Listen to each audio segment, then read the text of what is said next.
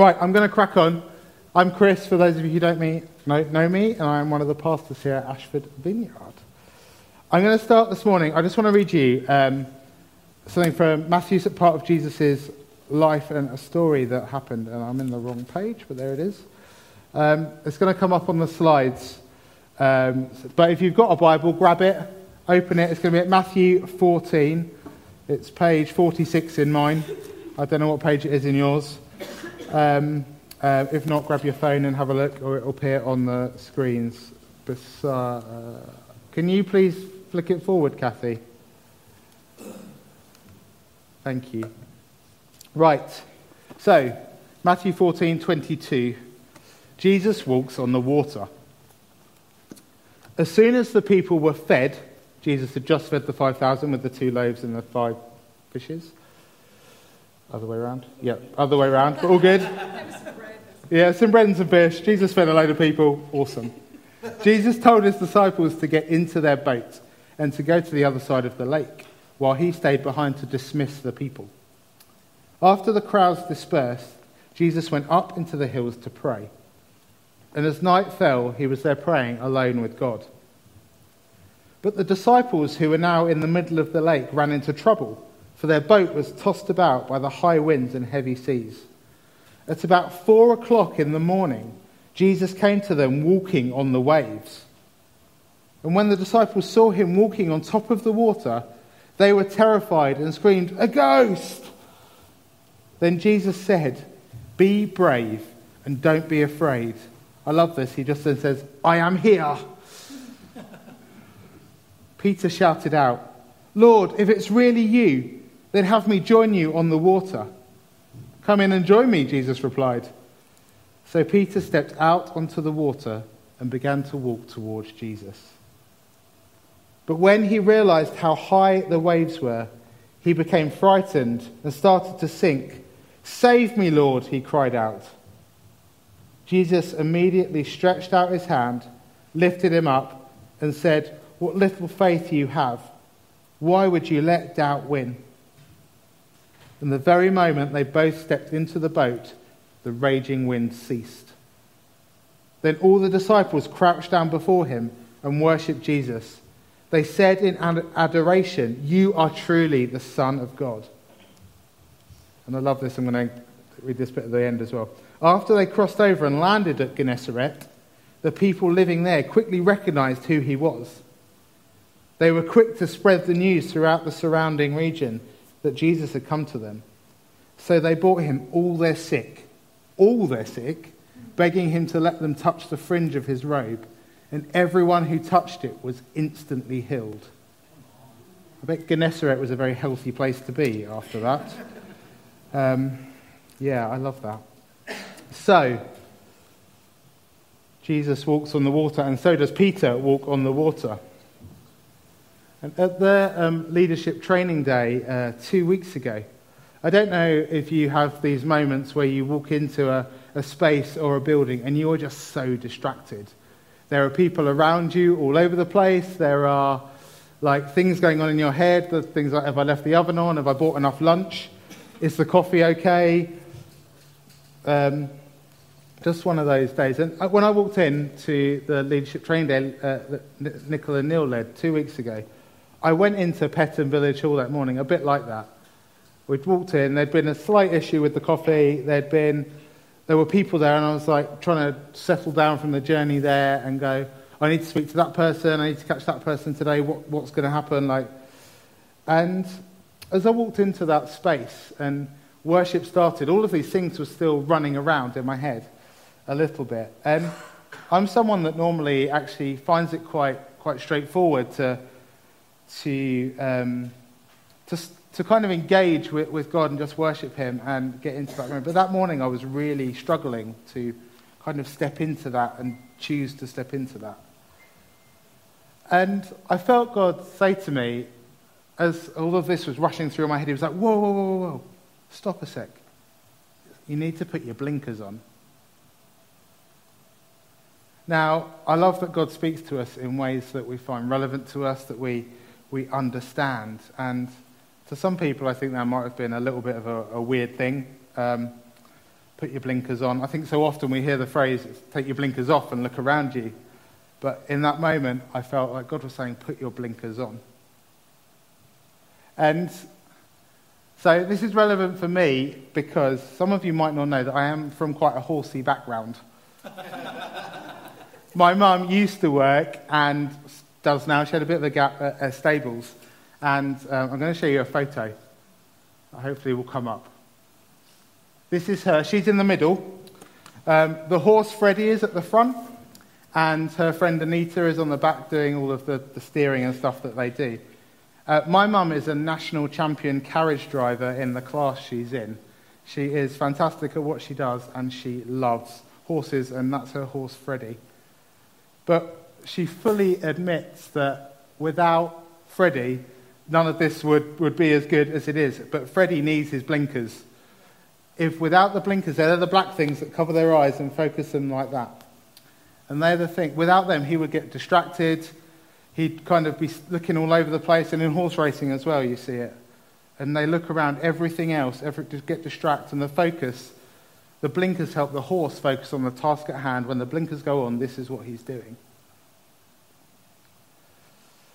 And um, having grown, grown up around horses and, and seeing them, and I kind of feel like it's a bit like um, I think it's the dog in Up that keeps squirrel everywhere, and it's like I think it's squirrel, squirrel, and they become so easily distracted and drawn away from what they're looking at, and, and not all horses need them, but, but some do. I actually Googled what the um, definition of blinkers was, and God spoke to me as I was reading this, and I just want to read this to you now. And what I want you to do is, as I'm reading it, if you replace horse racing with the word life and horses with the word people. and yeah, you, for, me, uh, for me, this really spoke to me about what blinkers can do and do do. Horse racing, so life, is a sport full of all distractions. Racetracks are crowded with people and horses, and more people. There are sights and sounds coming from every direction, making it easy for some horses, people, to get distracted. During a race, losing focus can mean losing all chances at winning. And for those reasons, people, horses, who are easily distracted will often be outfitted with a pair of blinkers. They will prevent the horse, person, from getting distracted by anything behind or beside them. And for some horses, people, being able to see everything around them can lead to fear. Blinkers will keep them focused on the task at hand, winning the race.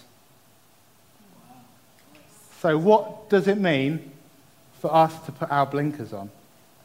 To fix our eyes entirely on Jesus, to be so fascinated by him to be so fixated on Him that we just can't take our eyes off of Him.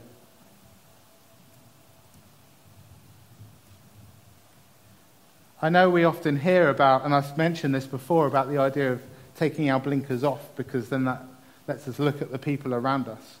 But I really, truly believe that there are times when we need to put our blinkers back on again.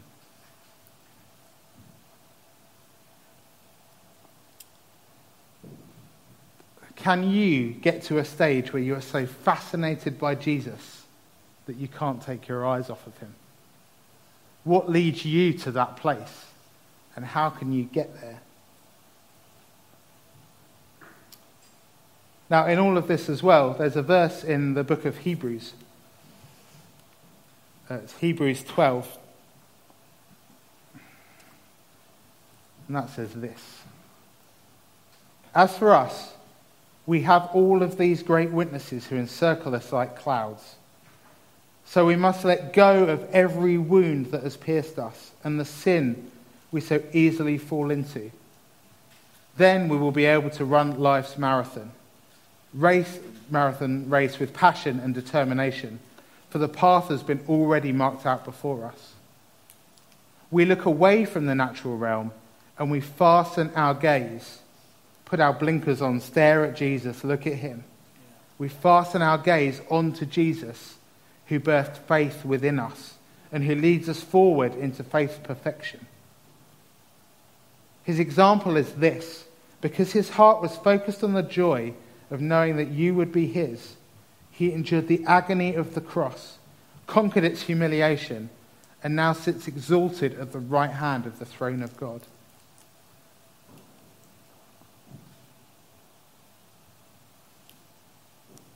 So consider carefully how Jesus faced such intense opposition from sinners who oppose their own souls, so that you won't become worn down and cave in under life's pressures. Now, if you look at some of the translation of that passage in the Word, the words fasten our gaze or fix your eyes, that implies a, a choice that you make, a definite looking away from the things that are surrounding you, and a choice to focus that attention onto Jesus instead. And as we look at Peter, as he got out of that boat where Jesus said, Come on in, come and join me on the water, it says, he realized how high the waves were and he became frightened. Save me, Lord, he cried out. In that moment, he saw the waves going on around him. The seas were quite rough. The, the, the, some of the disciples were amazing fishermen. And they, they would, would have taken a lot to freak them out with a storm. But Peter, in that moment, as he's getting out onto the water, stepping out of the boat, he, he takes those first steps. I don't know whether you've noticed, he does actually get going. He begins to walk towards Jesus. And I imagine at that point he's getting out and he's seeing Jesus there and he's heading towards him. But then he realizes the waves, life crashing around him, the reality of his situation. And he needs in that moment to say, Christ, save me, Lord. And Jesus stretches out his hands and takes him. And I imagine him going, Look at me, it's going to be okay. It's going to be all right. We're going to get to the boat. And in that moment, the wind and wave didn't stop. But Jesus guides Peter back to the boat. It's when they get back in the boat that the waves stop. So Jesus is there, and as Peter fixes his eyes on Jesus, he guides him through the waves and the wind crashing around them. I found it fascinating, like I just said, that the waves didn't stop, the wind didn't stop until they were back into the boat.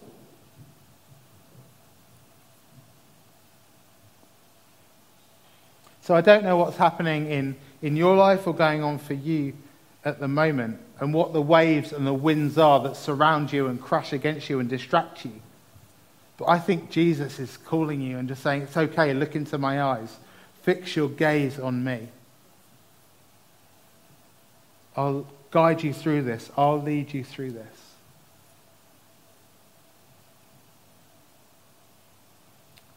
And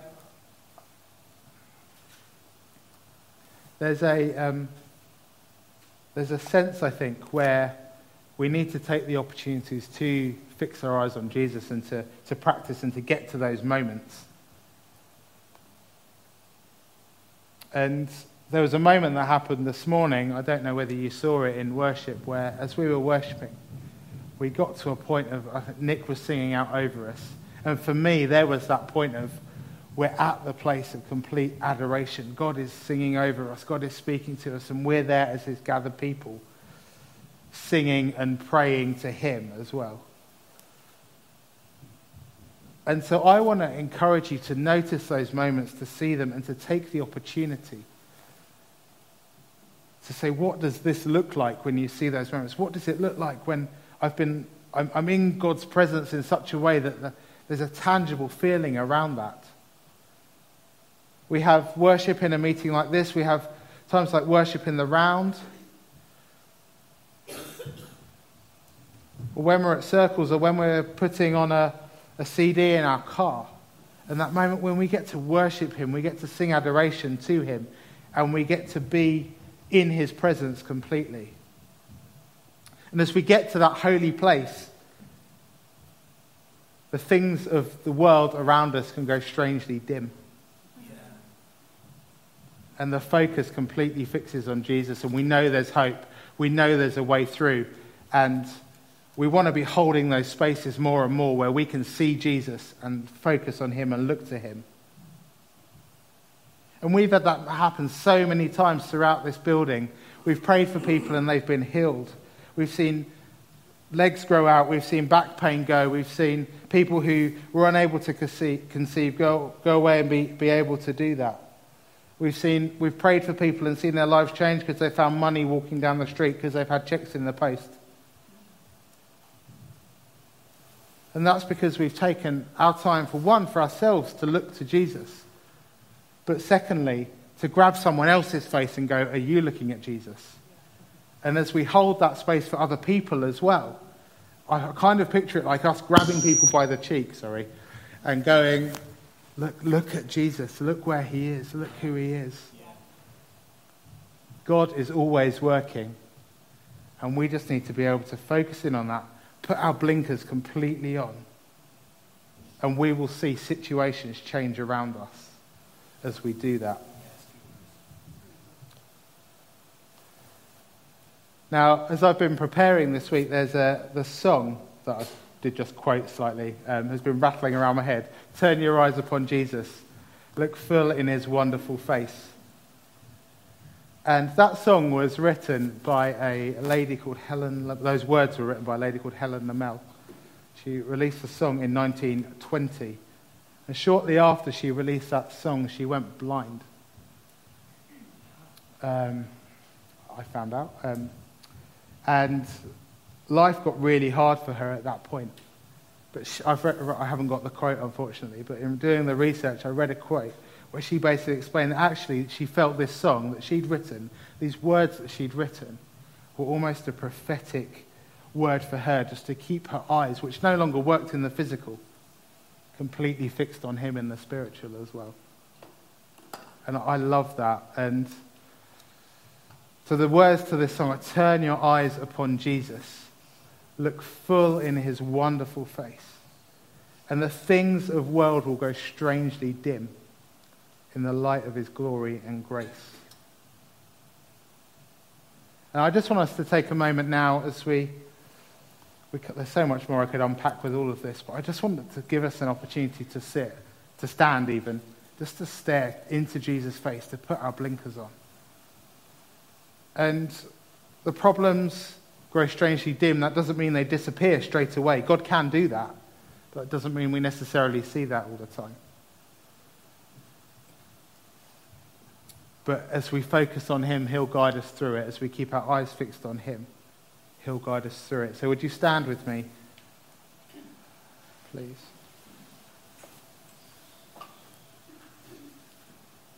And I just want to grab your faces right now and go, put your blinkers on. Does Jesus' face look like to you? What does it look like for you to stare into the beauty of who he is? And as you do that, your life will be changed. It's a beautiful thing.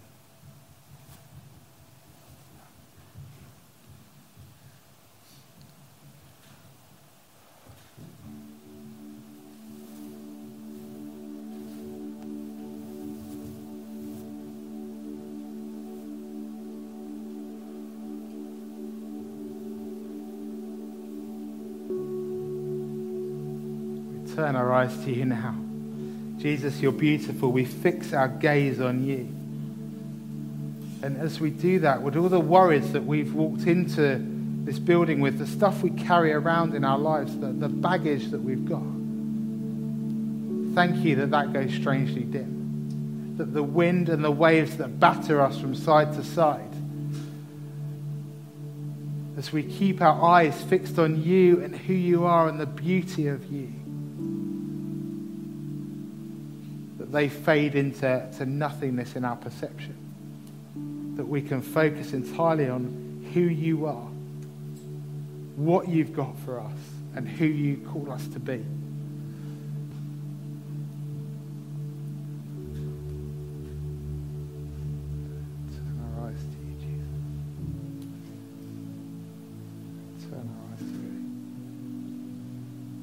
He's calling you to gaze into his face, to gaze into his eyes. Just imagine him pick, grabbing you like I've, I said I wanted to do, but he's doing that right now. He said, Look at me. It's all going to be okay. Here's my hand. Look at me.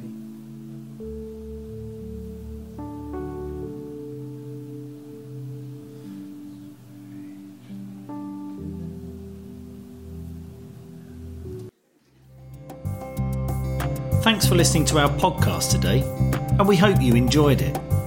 For more information, visit ashfordvineyard.org or maybe drop into something if you're nearby. In the meantime, have a great week and know just how loved you are.